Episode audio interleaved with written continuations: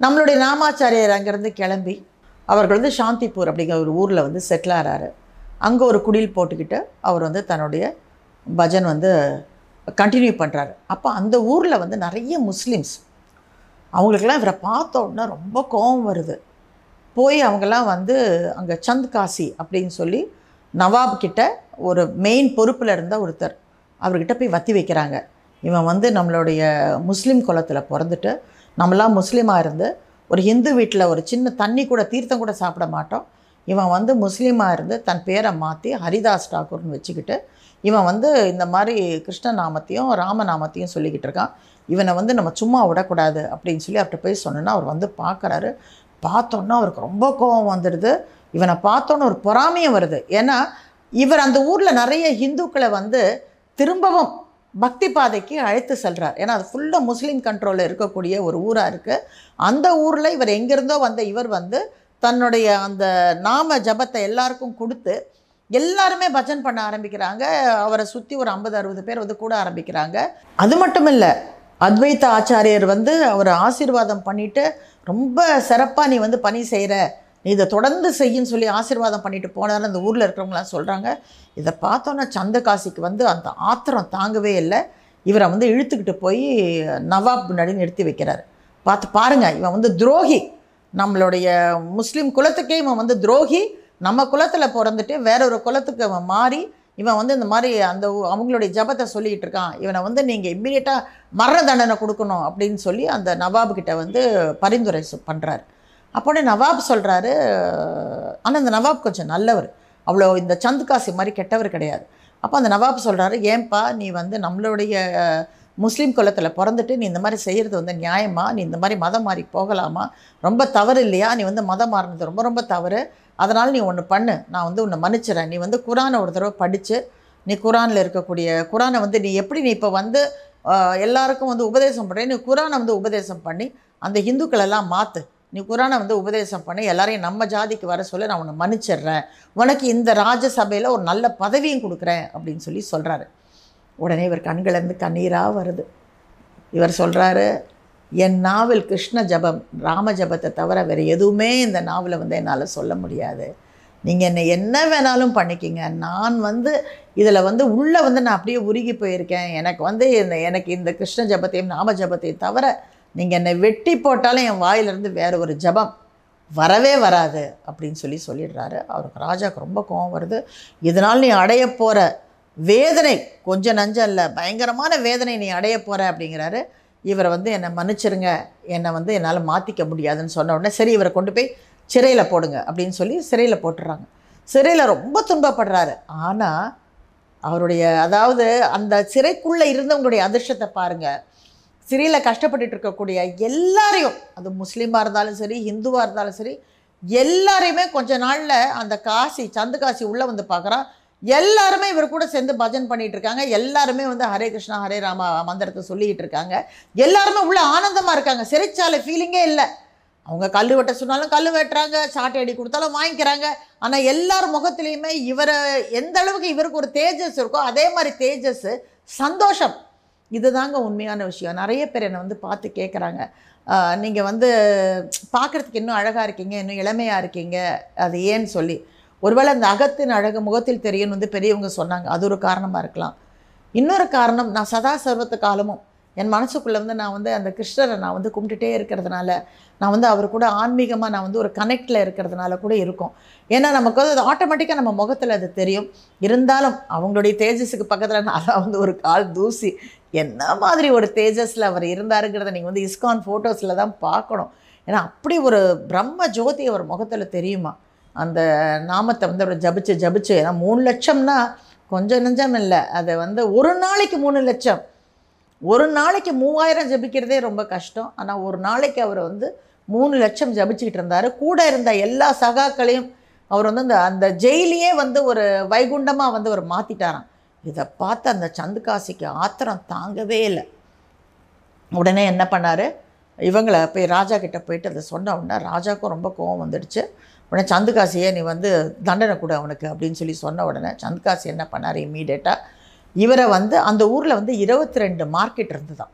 இப்போ நம்ம ஊரில் சொல்கிறோம் இல்லையா ஜாம்பஜார் மார்க்கெட்டு ட்ரிப்ளிகேன் மார்க்கெட்டு நீங்கள் சைதாப்பேட்டை மார்க்கெட்டுன்னு சொல்கிற மாதிரி ஜனங்கள் கூடக்கூடிய மார்க்கெட் வந்து இருபத்தி ரெண்டு மார்க்கெட் இருந்து தான் அந்த இருபத்தி ரெண்டு மார்க்கெட்லேயும் இவர் இழுத்துட்டு போயிட்டு அந்த ஜனங்க முன்னாடி இவருக்கு இருபத்தி ரெண்டு கசியடி ஒவ்வொரு மார்க்கெட்லேயும் கொடுங்க. அங்கேயே இவன் வந்து அப்படியே பிஞ்சு ஏன்னா கசையடி கொடுக்கும்போது சதையெல்லாம் வந்து பிஞ்சு போகும். பிஞ்சு செதறி இவன் சாகட்டும்னு சொல்லி இவரை அனுப்பிடுறாங்க. அவங்க வந்து காவலாளிகள் வந்து அவர் இழுத்துட்டு வந்து ஒவ்வொரு மார்க்கெட்லேயும் இருபத்தி ரெண்டு கசையடி கொடுக்குறாங்க. அப்படியே இழுத்துக்கிட்டே போகிறாங்க ரத்தம் கொட்டை கொட்டை இவரை ஒவ்வொரு மார்க்கெட்டாக இழுத்துட்டு போகிறாங்க ஆனால் அவருக்கு வலிக்கவே இல்லை. அவர் வந்து அதை பற்றி இவர் பாட்டுக்கு கண்ணை மூடினது மூடினது தான் ஹரே கிருஷ்ணா ஹரே கிருஷ்ணா கிருஷ்ண கிருஷ்ணா ஹரே ஹரே ஹரே ராமா ஹரே ராமா ராம ராமா ஹரே ஹரே சொல்லிக்கிட்டே போய்கிட்டே இருக்காரு ஏன்னா அவருக்கு வந்து சத்தமாக சொல்கிற பழக்கம். மனசுக்குள்ளே கூட சொல்ல மாட்டார். இதை பார்த்த ஜனங்கள்லாம் ஒரு அஞ்சாவது ஆறாவது மார்க்கெட்டுக்கு கூப்பிட்டு போகும்போது அவர் காலை பிடிச்சிக்கிறாங்க காவலாளி காலெல்லாம். விட்டுருங்க நீங்கள் சுவாமியை விட்டுருங்க. உங்களுக்கு எதாவது பணம் வேணும்னா நாங்கள் கொடுத்துட்றோம்னு சொல்லி கெஞ்சுறாங்க. ஆனால் அந்த காவலாளிகள் அவங்களெல்லாம் உதறி தள்ளிட்டு காலால் எட்டி தள்ளிட்டு ஒருத்தர் வந்து காலை பிடிச்சிக்கிட்டு இழுத்துக்கிட்டே போகிறாங்களாம் ஒருத்தர் காலை பிடிச்சி கதறாரு வேண்டாம் அவரை விட்டுருங்க. ஏன்னா அவங்க ஜனங்களால் பார்க்க முடியல. அவர் அவங்க துன்பப்படுத்துறத வந்து அவங்களால பார்க்கவே முடியல. இழுத்துக்கிட்டே போகிறாங்க இருபத்தி ரெண்டு மார்க்கெட்லேயும் போட்டு அடிக்கிறாங்க. அப்பவும் அவருடைய உயிர் போகலை. அவர் அந்த நாமத்தை சொல்கிறதும் அவர் நிறுத்தலை. இப்போது அடித்து அடித்து இந்த காவலாளி கையிலலாம் ரத்தம் வந்து வர ஆரம்பிச்சிடுது. அவங்களால இந்த சவுக்கையே பிடிக்க முடியல. சவுக்கை பிடிக்கிறதுக்கு பலம் வேணும் இல்லையா? இருபத்தி ரெண்டு மார்க்கெட் இன்ட்டு இருபத்தி ரெண்டு அடி கணக்கு போட்டு பாருங்கள் எத்தனை அடி வாங்கியிருப்பாங்க ஸோ அவங்க கையிலெல்லாம் ரத்தம் வந்தோன்னே இப்போ அவங்க பயந்துடுறாங்க. இந்த மனிதன் வந்து சாதாரண மனிதன் இல்லை. இது ஏதோ ஒரு தெய்வ பிறவியாக இருக்கணும்னு. இதுக்கு நடுவில் இவங்க எப்போ அடிக்க ஆரம்பித்தாங்களோ அப்போ இருந்தே ஹரிதாஸ் டாக்கூர் அவர்கள் மனசுக்குள்ளேயே இன்னொன்று சொல்லிக்கிறாராம். பகவானே இவங்களை எதுவும் நீ தண்டிச்சிடாத. இவங்க வந்து இவங்க மேலே தப்பு இல்லை. அவங்க அவங்க வந்து அந்த கட்டளையை சந்துக்காசி கொடுத்த கட்டளையை தான் இவங்க வந்து நிறைவேற்றுறாங்க தயவுசெய்து இவங்களை மன்னிச்சிரு. உண்மையிலே இது ரொம்ப நல்ல விஷயங்க. நமக்கு எவ்வளோ பேர் துரோகம் பண்ணுறாங்க நம்ம அந்த துரோகத்தை நம்ம கோபமாக நம்ம மனசுக்குள்ளே வச்சுக்கிறோம். நம்ம உடனே அவங்கள சபிக்காமல் கடவுளே மன்னிச்சிரு அந்த ஆத்மாவை மன்னிச்சிரு. அதோடைய பாவம் அதை அந்த மாதிரி செஞ்சிடுச்சு. நான் இதை அவங்க என்ன எனக்கு என்ன வேணாலும் துரோகம் பண்ணிட்டு போட்டோம். ஐ டோன்ட் கேர் நீ அவங்கள மன்னிச்சிடுன்னு நீங்கள் சொல்லி பாருங்களேன். உங்கள் வாழ்க்கை ரொம்ப சந்தோஷமாக இருக்கும். நம்மளை இப்படி சொல்லிட்டாங்களே சொல்லிட்டாங்களேன்னு சொல்லி நம்ம அதை மனசுக்குள்ளே வச்சு நம்ம துன்பப்படும்போது அந்த துன்பம் வந்து அதிகமாகும். அதை விட எவ்வளோ துரோகம் பண்ணியிருந்தாலும் ஒருவேளை வந்து ஏன்னா இருக்கிறதுலே பெரிய துரோகம் வந்து நம்ம கணவனை நம்மக்கிட்ட இருந்து பிரிச்சுட்டு போகிறது ஏன்னா நம்ம வந்து கணவன் மேலே ரொம்ப அன்பாக இருப்போம். இல்லை நம்ம பிள்ளைகள் நம்மளை தவறாக நினைக்கிறது. நம்ம குழந்தைகள் வந்து நம்ம சொத்தை வந்து நம்ம அவங்களுக்கு கொடுக்கணும்னு சொல்லி பிரித்து எடுத்துகிட்டு போகணும்னு நினைக்கிறது. இல்லை ஒரு சகோதரி வந்து அக்காவுடைய கணவனோடையே வந்து அவள் வந்து உறவு வச்சுக்கிறது. இல்லை ஒரு மாமியார் தன்னுடைய தாயாக நினச்சி நம்ம அந்த வீட்டுக்கு வரோம். ஆனால் அந்த மாமியார் வந்து என்னை வந்து மகளாக நினைக்காம என்னை வந்து ஒரு த என்ன சொல்கிறது ஒரு துரோகியாக நினைக்கிறது. இப்படி பல விஷயங்கள் நடக்குது. ஒரு தகப்பன் தன் மகனுக்கு வந்து சொத்தை கொடுக்காம தன் மகனுக்கு அநீதி பண்ணுறது ஒரு மகன் வயதான தாய் தந்தையர்களை பார்த்துக்காம அவங்களுடைய சொத்தெல்லாம் வாங்கிக்கிட்டு அவங்க நடுத்தருவில் விடுறது இல்லை ஒரு கொண்டு போய் அவங்கள வந்து சரணாலயத்தில் விடுறது. இதெல்லாம் வந்து மிகப்பெரிய பாபங்கள். இருந்தாலும் நீங்கள் வந்து அவங்கள மன்னிச்சிருங்க. அந்த பாவத்தை நீங்கள் மனசில் நீங்கள் ஏற்றுட்டு போகாதீங்க. அது வந்து உங்களுக்கு ரொம்ப துக்கத்தை கொடுக்கும். அந்த துக்கத்துலேருந்து நீங்கள் வரணும்னு நினச்சிங்கன்னா தயவுசெய்து அவங்கள மன்னிச்சிருங்க. அப்போ என்ன ஆகுதுன்னா அந்த காவலாளிகள் அவருடைய கால்களில் விழுந்துட்டு நீங்கள் வந்து சாதாரண மனிதர் இல்லை நீங்கள் தெய்வ மனிதர். நாங்கள் பெரிய குற்றம் பண்ணிட்டோம். இந்த பாபத்துக்கு வந்து எங்களை வந்து அல்லாஹ் சும்மா விட மாட்டார். அல்லாவுடைய ஜன்னத்தில் எங்களுக்கு இடம் கிடைக்காது. உண்மையிலேயே அது உண்மைங்க. அல்லாங்கிற பேரில் வந்து நிறைய தீவிரவாதம் நடக்குது. அல்லாங்கிறதும் ஒரு கடவுள் தான். அல்லாஹ் வந்து கண்டிப்பாக வந்து இந்த மாதிரி நீங்கள் எல்லாரையும் கொலை பண்ணுங்கள் இந்த மாதிரி நீங்கள் வந்து தவறு பண்ணுங்கள் பாம்பு அடித்து கொல்லுங்க. எத்தனை ஜனங்க அதாவது ஒரு இன்னசென்ட்டான பீப்புள் அவ்வளோ பேர் சாராங்க. அதை வந்து அல்லாங்கிற பேரில் அந்த வந்து அந்த தப்பை அவங்க பண்ணிக்கிட்டு இருக்காங்க. கண்டிப்பாக அல்லாவுடைய ஜன்னத்தில் அவங்களுக்கு அதுக்கு இடம் கிடைக்கவே கிடைக்காது. எந்த ஒரு மதமுமே வந்து இன்னொரு உயிரை பறிக்கிறதுக்கு சொல்லவே இல்லை. ஸோ இவங்க அந்த மாதிரி உயிரை வந்து பறிக்கும் பொழுது இந்த மாதிரி தீவிரவாதத்தில் ஈடுபடும் போது கண்டிப்பாக அவங்களுடைய அந்த அல்லாவுடைய இடத்துல ஜன்னத்தில் அவங்களுக்கு இடம் நிச்சயமாக கிடைக்காது.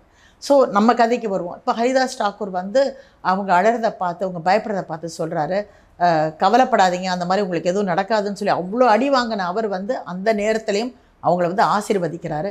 அப்போ அவங்க சொல்கிறாங்க சுவாமி நீங்கள் சாகலைன்னா எங்களை அந்த சந்து காசு எங்கள் உயிர் எடுத்துருவான்? எங்கள் மனைவிகளோட உயிர் என் குழந்தைகளோட உயிரெல்லாம் எடுத்துருவான்? எப்படியாவது உங்களை சாகடிக்கணும்னு சொல்லியிருக்கான். ஆனால் நாங்கள் இவ்வளோ அடித்தோம் நீங்கள் சாகலை. நாங்கள் என்ன பண்ணணும் சுவாமின்னு அவர்கிட்டயே கேட்குறாங்க அவர் அதை கேட்ட உடனே ஐயோ என்னை வந்து சாக சொல்கிறானே அப்படின்லாம் யோசிக்காமல் அப்படியா? கவலையே படாதீங்க. நான் சமாதி நிலைக்கு போயிடுறேன் அப்படின்னு சொல்லி சொல்கிறாரு எப்படி ஒருத்தர் நினச்ச உடனே சமாதி நிலைக்கு போக முடியும்? முடியும். ராமகிருஷ்ண பரமஹம்சர் விவேகானந்தர் இந்த மாதிரி பல குருகள் அதாவது நம்முடைய சைத்தன்ய மகாபிரபு ராமானுஜ ஆச்சாரியார் இவங்களுக்கெல்லாம் வந்து அந்த பவர் இருந்தது. ஏன்னா அவங்க அந்த அளவுக்கு அவங்க வந்து பகவானை தன்னுடைய மனசில் இருத்தி அவங்க வந்து பூஜைகள் பண்ணதுனால அவங்க நினச்ச மாத்திரத்தில் அவங்களால வந்து சமாதி நிலையை அடைய முடியும். நான் சமாதி நிலையை அடையிறேன்னு சொல்லி அவர் அப்படியே சாயிறாரு. அப்படியே சமாதி நிலைக்கு அவர் போயிடுறாரு. உடனே இந்த காவலாளிகள் போய் சந்துக்காசியை கூட்டிகிட்டு வராங்க. இந்த பாருங்கள் அவர் வந்து இறந்துட்டார் அப்படின்னு காமிக்கிறாங்க. அவருக்கு ரொம்ப சந்தோஷம். ரொம்ப ரொம்ப சந்தோஷம். ஓகே அப்படின்னு சொல்லிட்டு உடனே இவன் என்ன பண்ணலாம்? புதைக்கலாமா? அப்படின்னு யோசனை பண்ணுறாரு நோனோ புதைச்சா முஸ்லீம் தர்மப்படி அவன் வந்து அல்லாஹ் கிட்ட போயிடுவான். அல்லாவுடைய சொர்க்கத்துக்கு அவன் போயிடுவான். இவனை புதைக்கக்கூடாது. அப்போ எரிக்கலாமா? நோனோ எரிக்கக்கூடாது. எரிச்சா இந்து தர்மப்படி இவனுக்கு வைகுண்ட பதவி கிடச்சிரும். அப்போ என்ன பண்ணலான்னு யோசிக்கிறாரு? உடனே அந்த காவலாளிகள்கிட்ட சொல்கிறாரு இவனை கங்கையில் தூக்கி போட்டுருங்க அப்படிங்கிறாரு. அவங்க சொல்கிறாங்க கங்கையில் போட்டாலும் புண்ணியம் தானே? அவருக்கு வைகுண்டம் கிடைக்கும்ல? அப்படின்னு கேட்டோடனே கிடைக்காது. கங்கையில் நிறைய முதல்ல இருக்குது அதெல்லாம் இவர் பிச்சு பிச்சு இவரை வந்து சின்ன பண்ணமாக்கிடும் இவருடைய உடலை. நீ கங்கையில் தூக்கி போடு. இவன் அப்படியே போட்டோம். இவன் இந்த மாதிரி முழு உடம்போட போகவே கூடாது. ஏன்னா முழு உடம்பாக எரிச்சாலும் முழு உடம்பாக வந்து புதைச்சாதான் அது இது பிஞ்சு பிஞ்சு போயிடும் உடம்பு தூக்கி போடுங்க அப்படின்னு சொல்லி சொல்கிறாரு இவங்களும் தூக்கி இவரை கங்கையில் போட்டுடுறாங்க ஆனால் இவருடைய உடல் அந்த கங்கைக்குள்ளே வந்து இழுத்துட்டு போகாமல் ஏன்னா அவங்க கல்லெல்லாம் கட்டி தான் அவரை போடுறாங்க. ஆனாலும் அது உள்ளே போகாமல் இவர் உடல் வந்து மேலே தண்ணியில் மிதந்துட்டே இருக்க. இதை அறிந்த நவாப் நான் மிகப்பெரிய தவறு பண்ணிட்டேன்னு சொல்லி ஓடி வராரு. வந்து அந்த கங்கை கரையில் நான் தப்பு பண்ணிட்டேன். நீங்கள் வந்து ஒரு சிறந்த உன்னத மனிதர். நான் தெரியாமல் இதை பண்ணிட்டேன் அப்படின்னு சொல்லி அழுந்த உடனே அவருக்கு திரும்பவும் வந்து உயிர் வருது. அவர் இறங்கி கங்கையுடைய கரைக்கு வராரு. வந்தோடனே நவாப் அவர் காலில் விழுந்து சொல்கிறாரு நான் பண்ண தவறுக்காக நான் வந்து உங்களுக்கு பெரிய பதவியை கொடுக்குறேன். நீங்கள் வந்து என்னுடைய அரண்மனையிலேயே நீங்கள் வந்து ஒரு மந்திரி ஆயிருங்க நியாயத்துக்கும் தர்மத்துக்கும் நீங்கள் வந்து எடுத்து சொல்லுங்கள் மக்களுக்கு அப்படின்னு சொல்லி கூப்பிடுறாரு. அவர் சொல்கிறாரு இல்லை நீங்கள் எனக்கு செய்ய வேண்டியது ஒன்றே ஒன்று தான் அப்படின்ன உடனே என்ன செய்யணும்? என்ன செய்யணும்? சொல்லுங்கள் அப்படின்னு சொல்லி ராஜா கேட்குறாரு இந்த மாதிரி நாம ஜபம் அதாவது பண்ணிகிட்டு இருக்கக்கூடிய இந்துக்களை தயவுசெய்து துன்புறுத்தாதீங்க. எனக்கு அந்த ஒரு உதவி மட்டும் பண்ணுங்க அப்படின்னு ராஜா உடனே வந்து ஒரு கட்டளையிடுறாரு யாருமே அந்த ஊரில் காசியில் இருக்கக்கூடிய யாருமே வந்து பகவான் நாமத்தை யார் சொன்னாலும் ஹிந்து தர்மத்தில் இருக்கக்கூடிய யார் வந்து அந்த நாமத்தை சொன்னாலும் அவங்கள ஹிம்சிக்கக்கூடாது. அவங்கள யாரும் உபத்திரவம் பண்ணக்கூடாது. எந்த ஹிந்துவுமே இனிமேல் உபத்திரம் பண்ணக்கூடாதுன்னு அந்த நவாப் வந்து அப்படி ஒரு கட்டளை கொடுக்குறாரு. அந்த நவாப் நல்லா இருக்கட்டும். இப்போ அவர் இல்லை. இருந்தாலும் சொல்கிறேன் எங்கேயாவது பிறவி எடுத்திருந்தாலும் அது வந்து மிக சிறந்த ஒரு விஷயத்தை அவர் செஞ்சார். அதுக்கப்புறம் வந்து அங்கேருந்து நம்முடைய ஹரிதாஸ் டாக்கு அவர்கள் நவதீப்பை நோக்கி அதாவது மாயாப்பூர் கிட்டே இருக்குது அவர் வந்து பயணம் செய்கிறார் ஆனால் சந்துகாசியும் இந்த மாதிரி சந்துகாசி கூட வந்து இந்த மூட்டி வச்சாங்க இல்லையா முதல்ல அவங்க எல்லாரையுமே ராஜா வந்து பெரிய தண்டனை கொடுத்துட்றாரு யா எல்லாரையுமே வந்து யாருமே வந்து உயிரோடு இருக்கக்கூடாதுன்னு சொல்லி அவங்க மரண தண்டனை கொடுத்துட்றாரு அவங்க எல்லாமே இறந்து போகிறாங்க ஸோ நல்ல ஆத்மாவுக்கு யார் ஒருத்தர் துரோகம் நினச்சாலும் அவங்க நல்லா இருக்கவே முடியாது. அதனால் நாம் எதுக்கு அவங்கள சபிக்கணும்? அதான் பகவான் பார்த்துக்குவாருன்னு சொல்லி நம்ம அவங்கள மன்னிச்சு விட்டுடலாம் அட்லீஸ்ட் நம்ம நல்லபடியாக கரையேறலாம். மாயாப்பூர் பக்கத்தில் நவதீப் அப்படிங்கிற ஒரு இடத்துல ஸ்ரீ சைத்தன்ய மகாபிரபு. அவர் தான் அவர் தான் இருக்கிறதுலையே வந்து ஒரு மிகப்பெரிய இந்த ஐநூறு வருடங்களுக்கு முன்னாடி இஸ்கானுக்கு ஒரு கவுடியாமட்லேருந்து ஒரு மிகப்பெரிய ஒரு ஆச்சாரியராக வந்தார். அவர் தான் இந்த கலிகாலத்தில் இந்த நாம சங்கீர்த்தனம் ஒன்று தான் நம்மளெல்லாம் காப்பாற்றும் வேறு எதுவுமே காப்பாற்றாது எப்படி நம்மளுடைய தமிழில் வந்து நம்மளுடைய சைடில் வந்து ஸ்ரீ ராமானுஜ ஆச்சாரியர் வந்து அதாவது ராமானுஜ ஆச்சாரிய கதையை கேட்டிங்கன்னா அவர் நடந்தே எத்தனை தடவை போய் போய் போய் போய் இந்த ஓம் நமோ நாராயணாங்கிற ஒரு தாரக மந்திரம் தான் நம்மளை வந்து கரையேற்றக்கூடிய ஒரு மந்திரம்னு கண்டுபிடிச்சாரோ. அதை மக்களுக்கு அதாவது அதை மக்களுக்கு சொன்னால் தன் தலை ஆயிரம் தடவை வந்து சு- சுக்கு நூறாக வெடிச்சிரும்னு சொல்லி அவருடைய ஆச்சாரியர் சொல்லியும் பரவாயில்ல என் தலை வந்து சுக்கு நூறாக வெடித்தாலும் பரவாயில்ல ஜனங்களுக்கு இந்த தாரக மந்திரம் போய் சேரணும்னு சொல்லி நமக்கு அந்த மந்திரத்தை கொடுத்தாரு. அதே மாதிரி நார்த்தில் இருக்கிறவங்களுக்கு ஸ்ரீ சைத்தன்ய மகாபிரபு பகவானே அவதாரம் பண்ணி அவரே சைத்தன்ய மகாபிரபு அவதாரம் பண்ணி நாம சங்கீர்த்தனம் ஒன்று தான் இந்த கலிகாலத்தில் நம்மளை வந்து கரையேற்றும்னு சொல்லி அந்த தாரக மந்திரத்தை நமக்கு கொடுத்தாரு. ஸோ அப்போ அவர் வந்து அந்த ஊரில் வந்து பஜன் பண்ணிகிட்டு இருந்தார். நம்முடைய ஹரிதாஸ் தாக்கூர் அவரை போய் பார்க்குறாரு. அவரை பார்த்த நிமிஷத்தில் பார்த்த மாத்திரத்தில் ஹரிதாஸ் தாக்கூர் அவர்களுக்கு தெரிஞ்சு போயிடுது. இது வந்து சாட்சாத் கிருஷ்ண பகவான் தான். அவர் தான் வந்து வந்திருக்காரு. இது வேறு யாரும் இல்லை. அப்படிங்கிறது. ஏன்னா ஒரு ஒரு ஆச்சாரியர் இன்னொரு ஆச்சாரியரை பார்க்கும் பொழுது அவங்களுக்கு ஆட்டோமேட்டிக்காக தெரிஞ்சிடும் அந்த ஞான திருஷ்டி அவங்களுக்கு வந்துடும் அப்போ வந்து அவர் அவரை பார்த்த உடனே அவர் கால்களில் விழுந்து அழறாரு. தர தரையாக கண்ணீர் விடுறாரு. நான் ஸ்ரீ சைத்தன்ய மகாபிரபுடைய கதையை தனியாக சொல்கிறதுனால இதில் நான் கொஞ்சமாக தான் சொல்ல போகிறேன் அவர் யார் அவர் என்னங்கிற கதையெல்லாம் நான் அப்புறமா உங்களுக்கு சொல்ல போகிறேன் இப்போ அவர் கால்களில் விழுந்த அந்த நாமாச்சாரியரை பார்த்து சைத்தன்ய மகாபிரபு சொல்கிறாரு முன்ன அவங்க கொடுமை பண்ண அந்த ஒரு க்ஷணத்துலேயே எனக்கு உடனே என்னுடைய சக்கரத்தால் அவங்க எல்லாரையும் தூள் தூளாக வெட்டி போடணும்னு எனக்கு அவ்வளோ கோபம் வந்தது. ஆனால் நீ உன் மனசுக்குள்ளே அப்போ என்ன கும்பிட்டுட்டு இருந்த? அவங்கள ஒன்றும் பண்ணாத அவங்கள ஒன்றும் பண்ணாத உன்னுடைய நாக்கு வந்து என்னுடைய ஹரே கிருஷ்ணா மகாமந்திரத்தை சொல்லிகிட்டு இருந்துச்சு. மனசுக்குள்ளே அவங்கள மன்னிச்சிரு மன்னிச்சிரு நீ வந்து அவங்களுக்காக மன்னிப்பு கேட்டுகிட்டு இருந்த. அதனால் உன் வாக்கு பொய்யாக கூடாதுங்கிறதுக்காக தான் நான் வந்து அந்த நேரத்தில் நிறுத்தி உன் மேலே பட வேண்டிய அவ்வளவு அடியும் இதோ பார் நான் ஏற்றுக்கிட்டேன்னு சொல்லி சொல்கிறாரு அவர் முதுகை திரும்பி பார்த்தா அவர் முதுகு பூரா பாலம் பாலமாக வந்து வெட்டி கிடக்கு. ஏன்னா அவ்வளோ சாட்டடியும் ஸ்ரீ சைத்தன்ய மகாபிரபு அவருடைய முதுகில் வந்து ஏற்றுக்கிட்டார் இது தெரிஞ்ச ஹரிதாஸ் தாக்கூர் வந்து அப்படியே மூர்ச்சியாகிறார் யூஸ்வலாக வந்து பார்த்தீங்கன்னா நல்ல ஒரு உன்னதமான ஒரு பக்தர் வந்து அடிக்கடி வந்து மூர்ச்சையாவாங்க.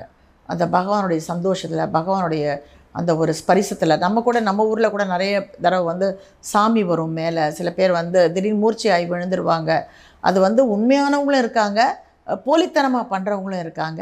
ஆனால் அந்த காலகட்டத்தில் வந்து உண்மையாகவே பகவானை வந்து உணரும் பொழுது நிறைய வந்து மூர்ச்சையாயிடுவாங்க சில சமயம் நம்ம வந்து நம்ம எல்லாருமே சொல்கிறேன் நீங்கள் வந்து பக்தி பண்ணும்போது உண்மையான பக்தி என்னன்னு உங்களுக்கு தெரியணும் அப்படின்னா நீங்கள் தனியாக உட்காந்து உங்களுடைய பூஜை ரூமில் நீங்கள் பகவானை கும்பிடும்போது உங்கள் நீங்கள் அப்படியே பகவான்கிட்ட உங்களுடைய பிரச்சனைகளை சொல்கிறது மட்டும் இல்லாமல் பகவானே நீ எனக்கு வேணும்னு சொல்லி அப்படியே நினைக்க ஆரம்பிங்க உங்களை அறியாமல் உங்கள் கண்களில் வந்து தார தாரையாக வந்து கண்ணீர் வரும்.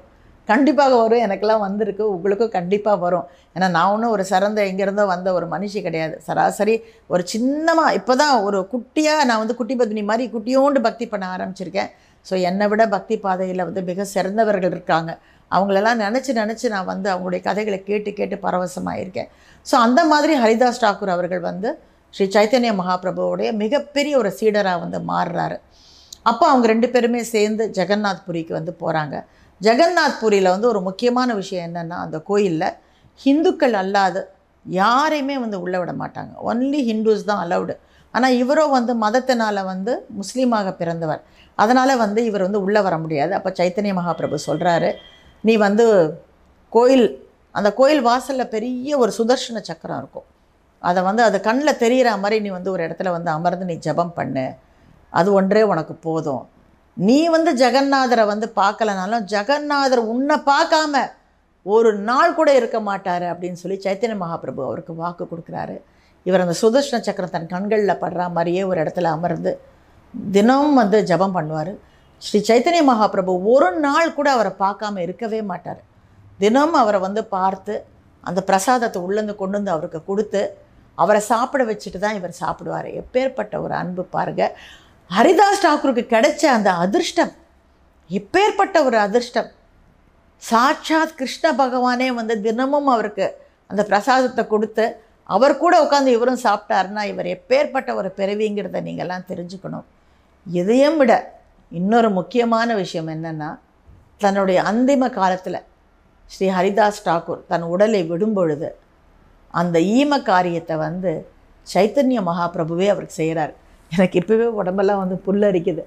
சைத்தன்ய மகாபிரபு சாட்சாத் கிருஷ்ணர் அவரே வந்து ஹரிதாஸ் டாக்கூருக்கு அந்த கடைசி ஈம காரியத்தை செய்கிறார் அவர் தன் கைகளில் தூக்கிட்டு போய் கடலில் அவரை வந்து குளிப்பாட்டி அவருக்கு வந்து அந்த அவருடைய சமாதி அங்கே இருக்குது அவரை வந்து அவர் அந்த சமாதி அங்கே அவரை வந்து அவரை உள்ளே புதைச்சி அவர் அதுக்கு செய்ய வேண்டிய அது என்னென்ன கடமைகள் இருக்கோ அதெல்லாம் செஞ்சு அவர் வந்து அந்த இடத்துல அவருக்கு சமாதியும் கட்டுறாரு.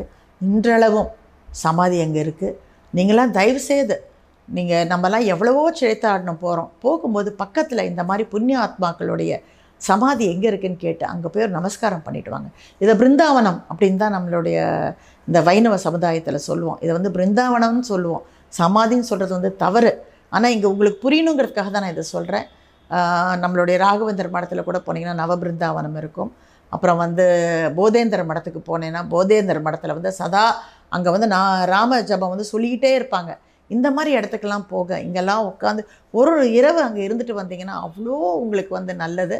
ஸோ இந்த ஹரிதாஸ் டாக்கூர் அவர்களுடைய கதையை வந்து யார் கேட்டாலும் யார் சொன்னாலும் அவங்களுக்கு வந்து எல்லா விதமான பகவானுடைய கிருபையும் அவங்களுக்கு கிடைக்கும்னு சொல்லி உங்ககிட்ட இருந்து இன்னொரு கதைக்கு நான் திரும்ப உங்களை மீட் பண்ணுறேன் தயவுசெய்து நான் விடைபெறத்துக்கு முன்னாடி நீங்கள் எல்லாரும் ஸ்ரீ கிருஷ்ணாமிரதத்தை வந்து சப்ஸ்கிரைப் பண்ணுங்கள் பெல் ஐக்கானை ப்ரெஸ் பண்ணுங்கள் இதை வந்து இந்த மாதிரி நல்ல கதைகளை வந்து நீங்கள் நிறைய ஷேர் பண்ணுங்கள் எஃபியில் வந்து காத்தால டிஃபனை ஷேர் பண்ணுறீங்க உங்கள் நீங்கள் வாங்கின புடவையை ஷேர் பண்ணுறீங்க உங்களுடைய பல விஷயங்களை இங்கே ஷேர் பண்ணுறீங்க எனக்காக தயவுசெய்து இந்த ஸ்ரீ கிருஷ்ணாமிரதத்தையும் ஷேர் பண்ணுங்கள் குருபியோ நமக.